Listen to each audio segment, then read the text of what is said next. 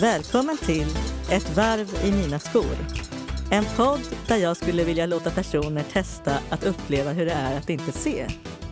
Vad händer när vi förlorar synen som utgör 80% av våra sinnen? Jag heter Vispen, är intresserad av musik, mat och att möta andra människor. Jag är blind sedan födseln samt har autism. I varje avsnitt kommer jag att intervjua en person som får testa att bli ledsagad och att äta med ögonbindel. Personen får dessutom möjlighet att berätta om sitt liv. Alltså får vi också följa med en liten stund i dennes skor. Så här lät det när jag träffade brandmannen, urgöteborgaren och livsstilscoachen Janne Kraka Bergström. Välkommen till avsnitt 5 av Ett varv i mina skor. Idag så kommer jag intervjua en väldigt inspirerande och intressant person, Janne Kraka Bergström, som alltid har bott i Göteborg, har tre barn, jobbat inom brandkåren i över 35 år och som liten eller yngre så var han aktiv inom handboll, deltagit i två landskamper och idag så är Kröka pensionär och vill hitta saker som gör livet rikare. Och då brukar han bland annat spela gitarr och sjunga på äldreboenden, umgås med barnbarn, läsa och skriva insändare och åka motorcykel. Hej och välkommen hit! Tack så mycket. Nu har ju du haft ögonbindel här en liten stund. Hur känns det? Ja, det, känns, eh, det känns lite oroligt. Oj. Okay. Men ändå, ändå tryggt, för jag, jag är ju här ofta. Och, eh, så jag är inte orolig, men eh, jag ser ju ingenting. Nej, precis. Så att, det är väldigt ovant. Mm -hmm. Du har inte testat att ha ögonbindel vid något tidigare tillfälle, eller? Nej, jag kan väl säga att när jag var liten och så här, man blundade och hit och dit och försökte testa att vara blind. Ja, men just det. Då tittade man upp snabbt för man blev lite orolig att man skulle ramla eller gå på något. Ja.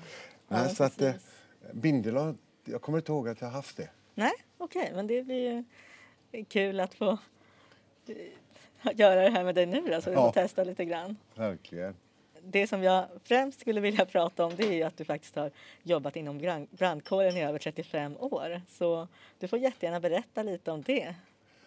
Ja, då ska jag börja innan jag började på brandkåren. Alltså drömmen att bli brandman, den kom när jag var kanske 5, 6, 7 år. Och eh, på lördagarna så fick jag hos en dagmamma som hette Lilian och så hennes man var brandman. Han hette Bengt. Eh, och och då tyckte jag om Bengt. Och Bengt han tog med mig till brandstationen här i, på Tredje Långgatan och så fick mm. jag visa han mig den och då blev jag ännu mer ville bli brandman. Mm.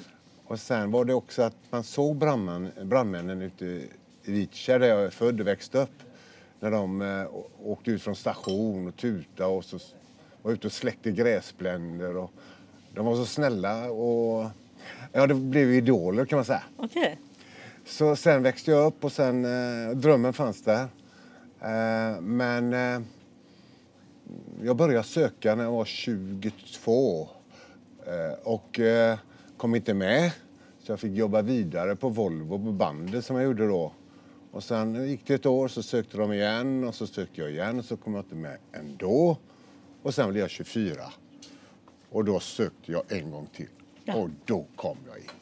Det var en sån här lyckokänsla. Jag fick en uniform, jag fick komma till ett yrke som jag kände att detta vill jag aldrig sluta med. Alltså.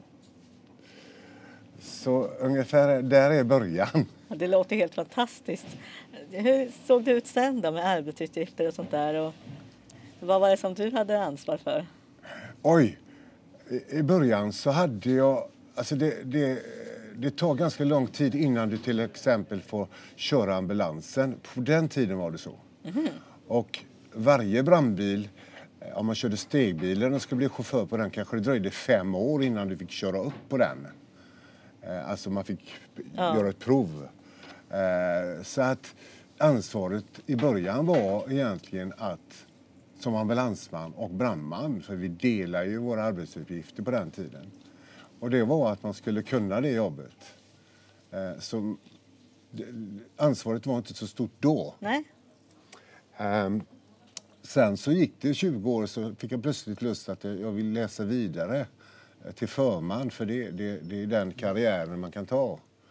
Eh, och då tog kroppen stryk också under de här åren som mina mm. höftleder tog slut. Och då kan du inte vara på utryckningen. Nej, just det. Så då fick jag läsa till förman när jag var ungefär 48-50 år. Mm. Och eh, sen så var jag på utryckningen en kort tid. Eh, och sen sökte jag över efter Backaplansbranden. Så hamnade jag på en avdelning som jobbar eh, med anlagda bränder i skolor, bland annat. Eh, och det innebar, det, det brann överallt i skolor i Göteborg och det kostade väldigt mycket pengar. Och då eh, så gav kommunen 3,5 miljoner till räddningstjänsten i Göteborg och sa bilda en grupp och se till att få stopp på bränder och skadegörelse i stadsdelar. Så där hamnade jag. Och sen gick karriären vidare till att jag blev olycksutredare. Ja, just det. Och det höll jag på med ända till, jag, jag tror att det är 2012 eller 2013. Ja. Vad gjorde du då? Då, då kände jag att jag ville börja ett nytt liv. Okay. För att man kan sluta på brandkåren när du är 58 år eh, på utryckningen. Eh, man har ett avtal och det behöll jag. Så jag kunde gå vid 58 år men jag valde att gå vid 62 år. Okay. Och då vinkade jag adjö till brandkåren uppe på trapporna mot Lunden för jag gjorde sista passet på Gårda brandstation och sa hej då, ha det så bra för nu börjar jag ett nytt liv. Ja. Så så var det. Är det något speciellt eller några speciella händelser som du minns när du har jobbat och sådär? Oj, jag håller på att skriva en bok om alla de minnena. Men jag skulle vilja börja med din födelse. För att förlossningar i ambulansen är inte vanligt. Och min första förlossning och enda förlossning under 35 år, det var ett nattpass på Frölunda brandstation. Och vi fick larm. Eh, och vi åkte. Och jag som var ny, då får jag inte köra på larm utan jag fick sitta jämte. Och vi hörde i telefonen, eller larmoperatören sa att det är bråttom. Eh, för att eh, de ringer här och säger ni får skynda er. Och vi kommer dit och möts av en man och två barn. Och så säger de att hon är där uppe, hon föder snart. Och så kommer kvinnan ut och går till ambulansen och vi lägger henne på båren. Och hennes man sätter sig bakom båren och jag sitter vid sidan. Hennes barn tar grannarna hand om. Och när vi kommer till rondellen vid Frölunda torg så säger hon, jag måste föda. Och då har jag, får jag krypa bak och lägga mig eh, framför henne så att säga och göra ordning för förlossning. Ja. Och jag tänkte, nej, detta är inte sant. Men vi har ju gått utbildning för det. Ja, men vad bra. Eh, så det slutade väldigt lyckligt. Och det var ju kvinnan som, som skötte allt. Mm. Men jag tog emot detta lilla knyte. Ja. Och så lade en frottéhandduk och så började gråta efter en stund. Ja. Och sen var jag helt slut. Men höll masken och var lycklig. Ja. Så det, det, det, kan man säga att det, det, är förlossning. Sen skulle jag vilja berätta om en, en gammal, gammal kvinna på ett ålderdomshem i, i Göteborg. Där vi också fick ett larm. Hon var nog över 90. Och vi kommer upp till en liten, liten sal och vårdpersonalen möter oss, flickorna där. Och då ligger denna kvinna som håller på att dö. Så liten i en liten fäll. Så säger vi, kan hon inte få stanna här? Nej, hon måste till sjukhuset. Vi har ingen läkare som kan säga att hon är död. Då bar vi ner båren och jag satte mig jämte henne och tog hennes hand. Och hon var så liten, hon var så trött i sin blick. Vi satt bara och tittade på varandra. Jag bara kramade om henne. Mm. Och så körde vi in och så sa till henne att nu när vi kommer till sjukhuset så möts vi av jättekäcka, trevliga sjuksköterskor och vaktmästare. Så du kan känna dig helt trygg. Och så tittade hon på mig och så kom vi till sjukhuset. Och så lämnade jag över så sa vi, vi följer med henne in till avdelningen, akutintaget, för att jag vill inte släppa den här underbara gamla tanten. Och så gick vi med in och så lämnade vi över henne där och så sa vi, hej då, var rädd om dig. Och så gick vi. Vi har ju fått förrätten Åh. som du jättegärna får testa här. Tack. Och som jag också ska göra. Tack så mycket. Nu ska vi se om jag hittar smörgåsen. Ja, men det känns faktiskt som en smörgås. Den var god. Lite rostad va? Ja. Det här med att komma in i en arbetsgrupp Ja. som jag gjorde då. Jag var, jag var olycklig. Eh, eh, jag, jag, jag jobbade på bandet. Jag visste inte vad det skulle bli. Eh, Eh, och helt plötsligt så kom jag in och fick en identitet. Jag kom in i en grupp eh, med ett gott arbete, ett gott syfte. Att jag kom in i ett nytt yrke. Alltså, jag hade ju jobbat sedan jag var 16 och jag hade jättefina arbetskamrater, jättefina grupper men jobbet trivdes jag inte med. Och så kom jag in då på brandkåren med den kamratskapen som fanns där. Eh, ibland var den hård. Men oftast var den inte hård. Utan brand, brand, att brandkårslivet är ett slags liv där man kör på larm, man åker på larmen, de här tuffa larmen kanske 3-4 procent av sin arbetstid. Det andra är att vi umgås, vi äter ihop, vi sover ihop, vi skrattar ihop, vi gråter ihop. Så det blir som en familj va. Alltså man fick en familj. Ja, precis. Ehm, Så att eh, det här är en sån här dimension av att ett, ett yrke har den, den kamratskapen, den familjära känslan Ja, precis. mitt, i, mitt i detta yrke. Va? Så att, eh, och där har jag hoppat från olika lag, men jag har ofta varit mitt lag troget i ganska många år innan jag byter lag. Så jag har jobbat på, började på Koltorp brandstation och sen Frölunda och sen Gårda brandstation. En, sådan informell regel som var det var att du fick inte komma för sent. Eh, Det, det var, alltså det, man får ju inte komma för sent till något arbete. Nej. Men kom man för sent till brandkåren och då fick jag lärt mig det ganska snabbt. Då bodde- jag ensam uppe i Linné, Linnéstaden här. Och så va- vaknade jag inte på morgonen utan jag var för sen. Och då cyklade jag som en galning genom stan mot Kolltorp. Men jag stannade på Rebergsplatsen för jag visste att kom man för sent skulle man bjuda på tårta. Jaha. Så jag köpte en stor tårta och cyklade med en hand så. Och så när jag kommer nästan till brandstationen så hör jag högtalaren. Janne, köp tårta! Och då visste jag att jag hade köpt tårtan. Ja. Så jag cyklar in. Och så står alla gubbarna där och ska skratta och håna mig. Jag har redan köpt tårta. Knip igen, sa jag bara. Eh, Så det, bestraffningen, eller Ja. om du kom för sent, en tårta. Kom du för sent två gånger, två tårtor. Oj. Och tredje gången smörgåstårta. Ja. Så det blir bara värre och värre. Ja. Sen köpte jag en väckarklocka. Så jag vaknade. Oj. Och sen så var jag aldrig för sent. Oj. Fantastiskt. Ja, det var fantastiskt. Eh, Kan ni prova här också kanske? Mm, Om, absolut. om det är någon som kommer för sent. Absolut, det låter som en bra grej faktiskt. Ja, Arbetskamraterna får någonting för det. precis. Och man lär sig själv också. Ja, Vad tror du att vi har ätit då? Jag tror att jag vet, men du verkade också ja det, detta är ju något västkustsallad. Ja. Eller hur? Det är Ja. någon, någon smörgås med det. Ja, majonnäsgrejs Ja. typ. Och så på rostad. Ja, Just det. precis. Ja, vi klarat första uppgiften. Eller hur?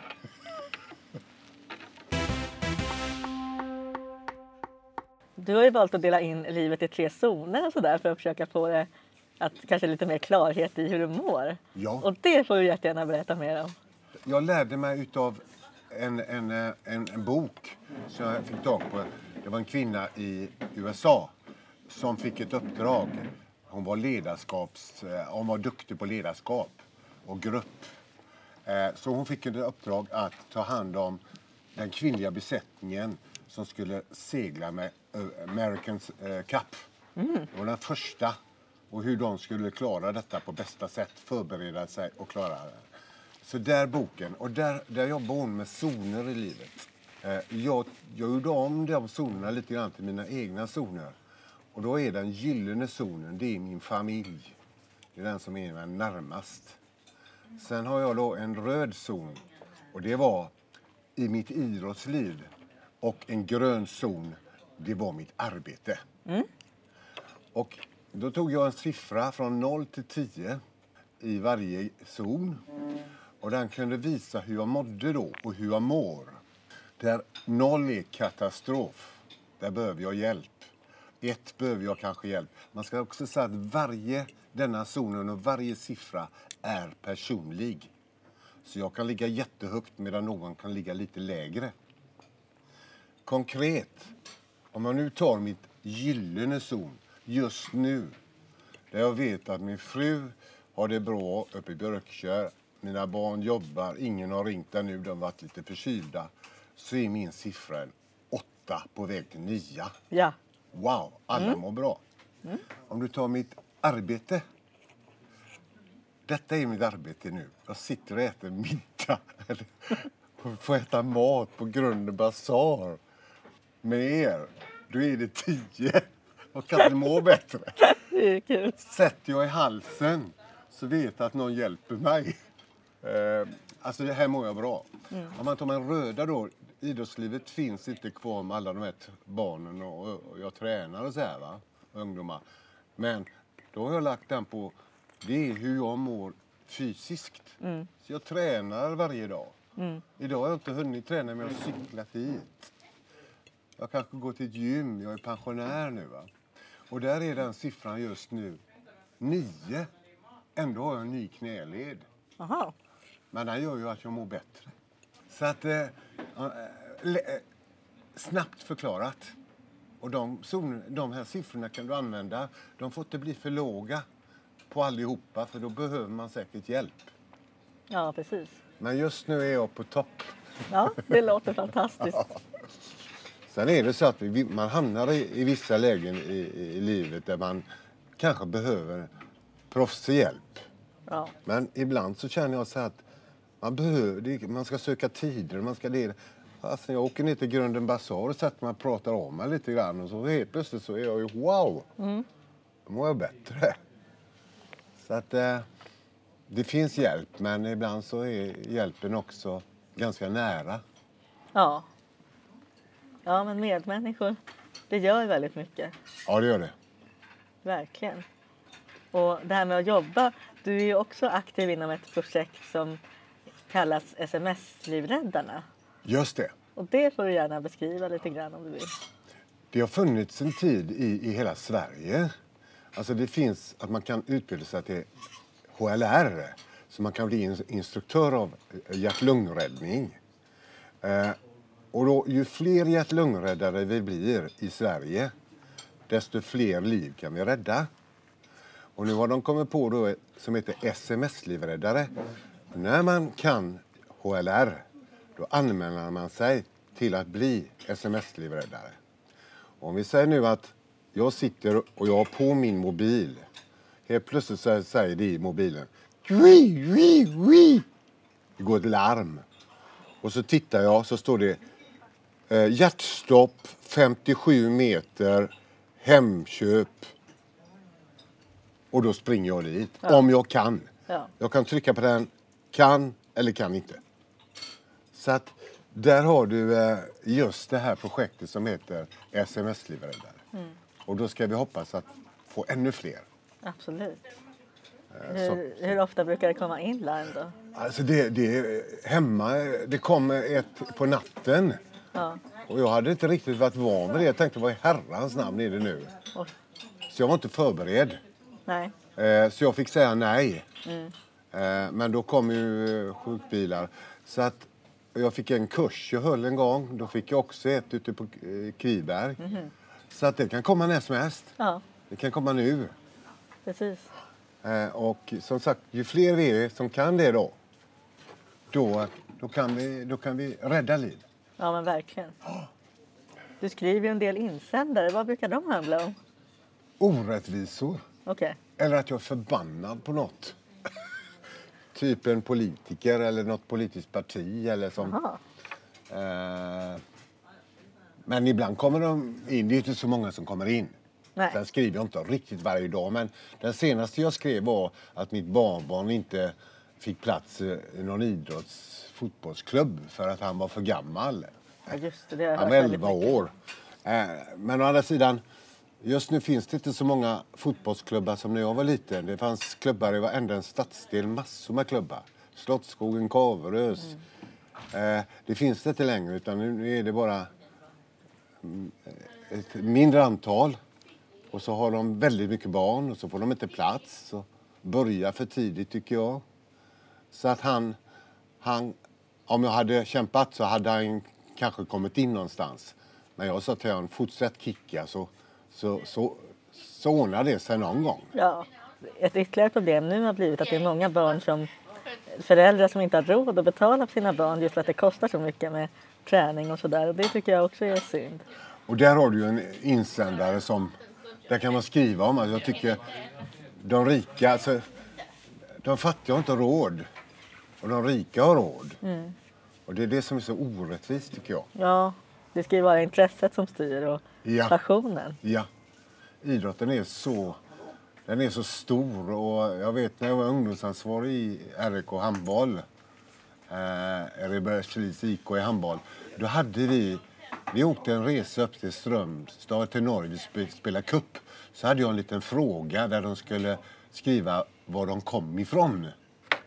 Och då hade vi i gruppen på 125 barn, äh, ungdomar 100 26 olika nationaliteter. Oj, det var jättebra. Det var helt otroligt.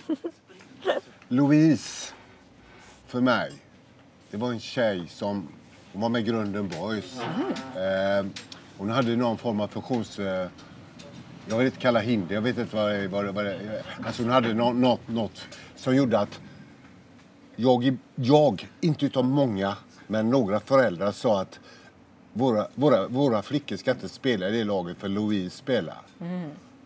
Jag, jag blev så arg så jag, jag visste inte riktigt. Jag blev mest ledsen. Ja. Oftast var det föräldrar som sa det. Men det var inte många, jag vill säga det. Då sa till dem, du kan gå till Sävehof då. Så länge ditt barn är med så är Lou- Louise med. Hela vägen ut. Så när vi åkte iväg på kuppen så fick hon priset när vi åkte hem som bäste kamrat. För hon var den som hjälpte mig.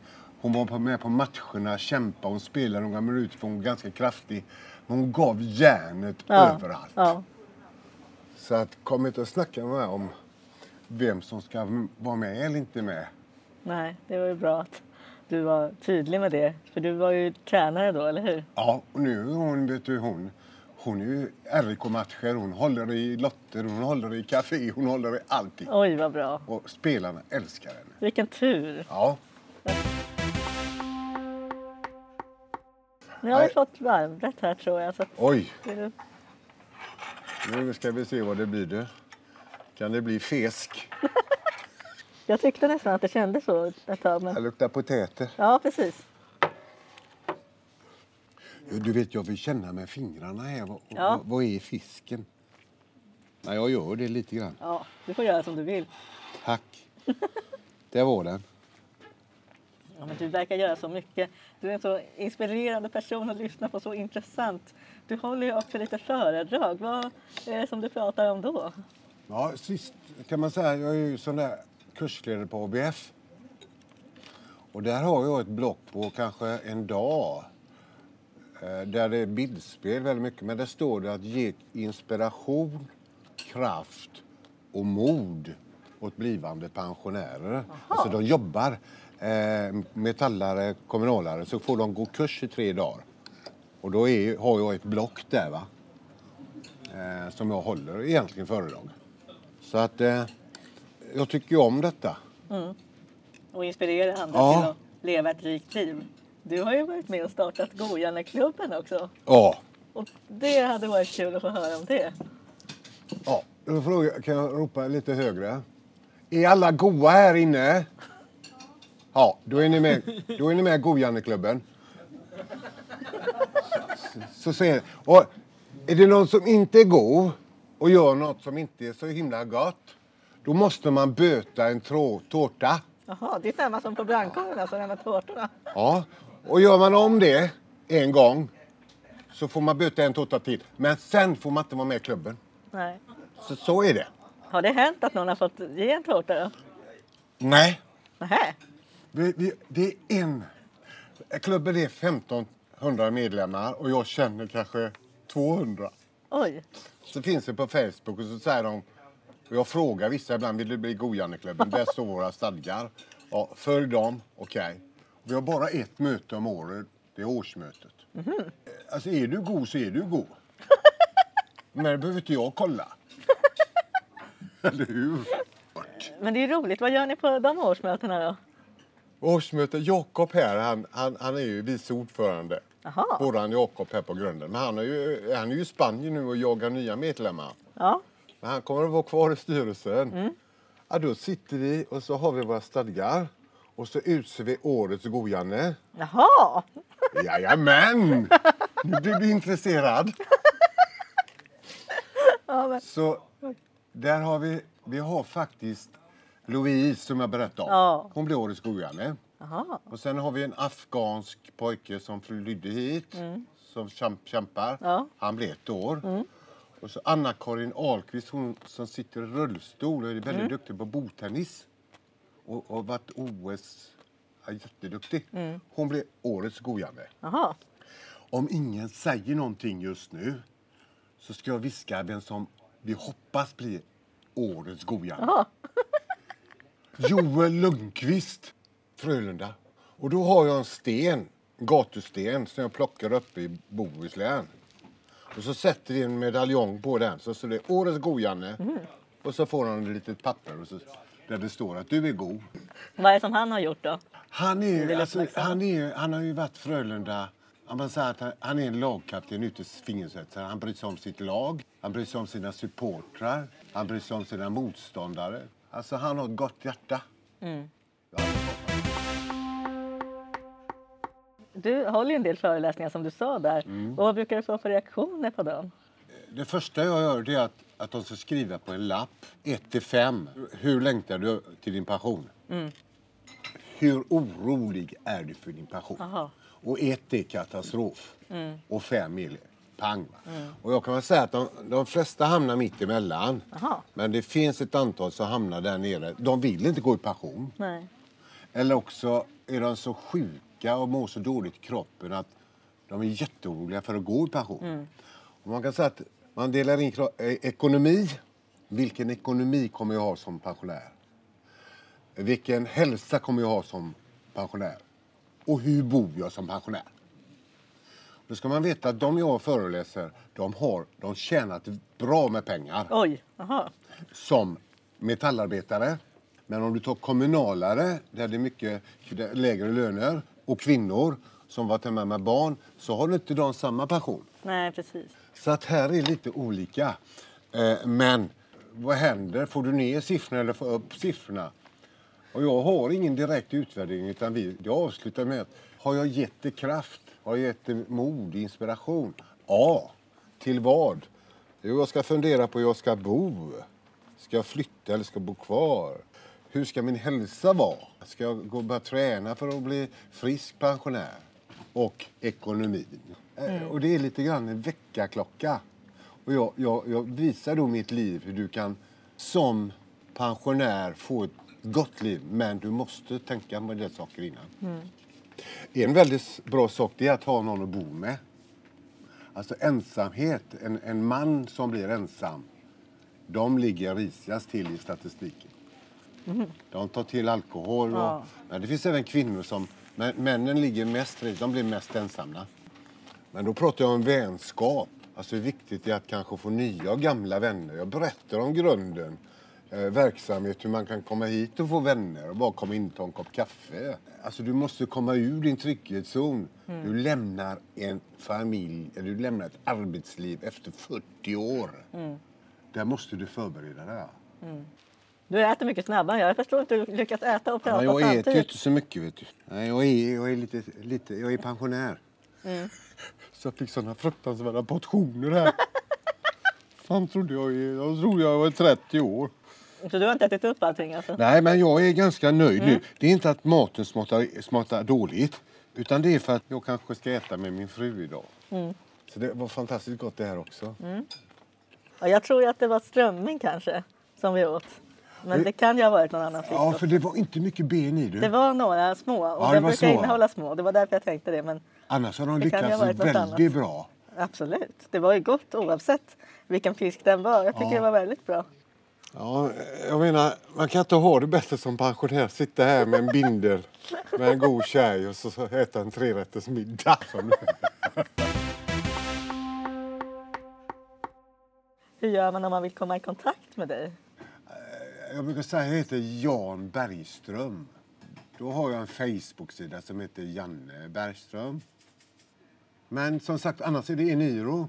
Där Ja, står ja. mitt telefonnummer. Pang. Ja, det låter bra. Att, eh, Det är bra att ringa. Det tycker jag om. Just det här personliga samtalet som blir över telefon. det, det älskar jag.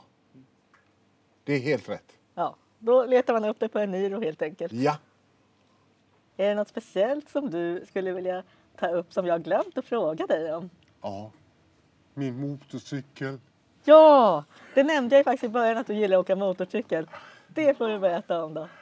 Och då kan man säga så här att jag har ett stort intresse av att resa. Och jag reser på min motorcykel som är en Africa Twin från a- 1800, tänk så här, 1993. Och den vårdar jag som ett barn. Den har kört Dakar-rallyt och så här. Va? Det är en riktigt tuffing. Va? Men jag kör väldigt försiktigt. Och nu, nu ska jag börja köra lite, men då kör jag på de snälla vägarna. Och när det inte så mycket trafik. Eh, och det är de här små resorna jag gör då. Va? Att jag bestämmer att åka till kanske Strömstad och ta en kopp kaffe och visa min Affe heter ju då min Africa Twin. Jaha, Ja, det, det lärde ju en kille med som kan mycket om motorcykel. Du har ju en Affe. Ah, så jag en Affe? Så jag, ja, det har du. Så den heter Affe.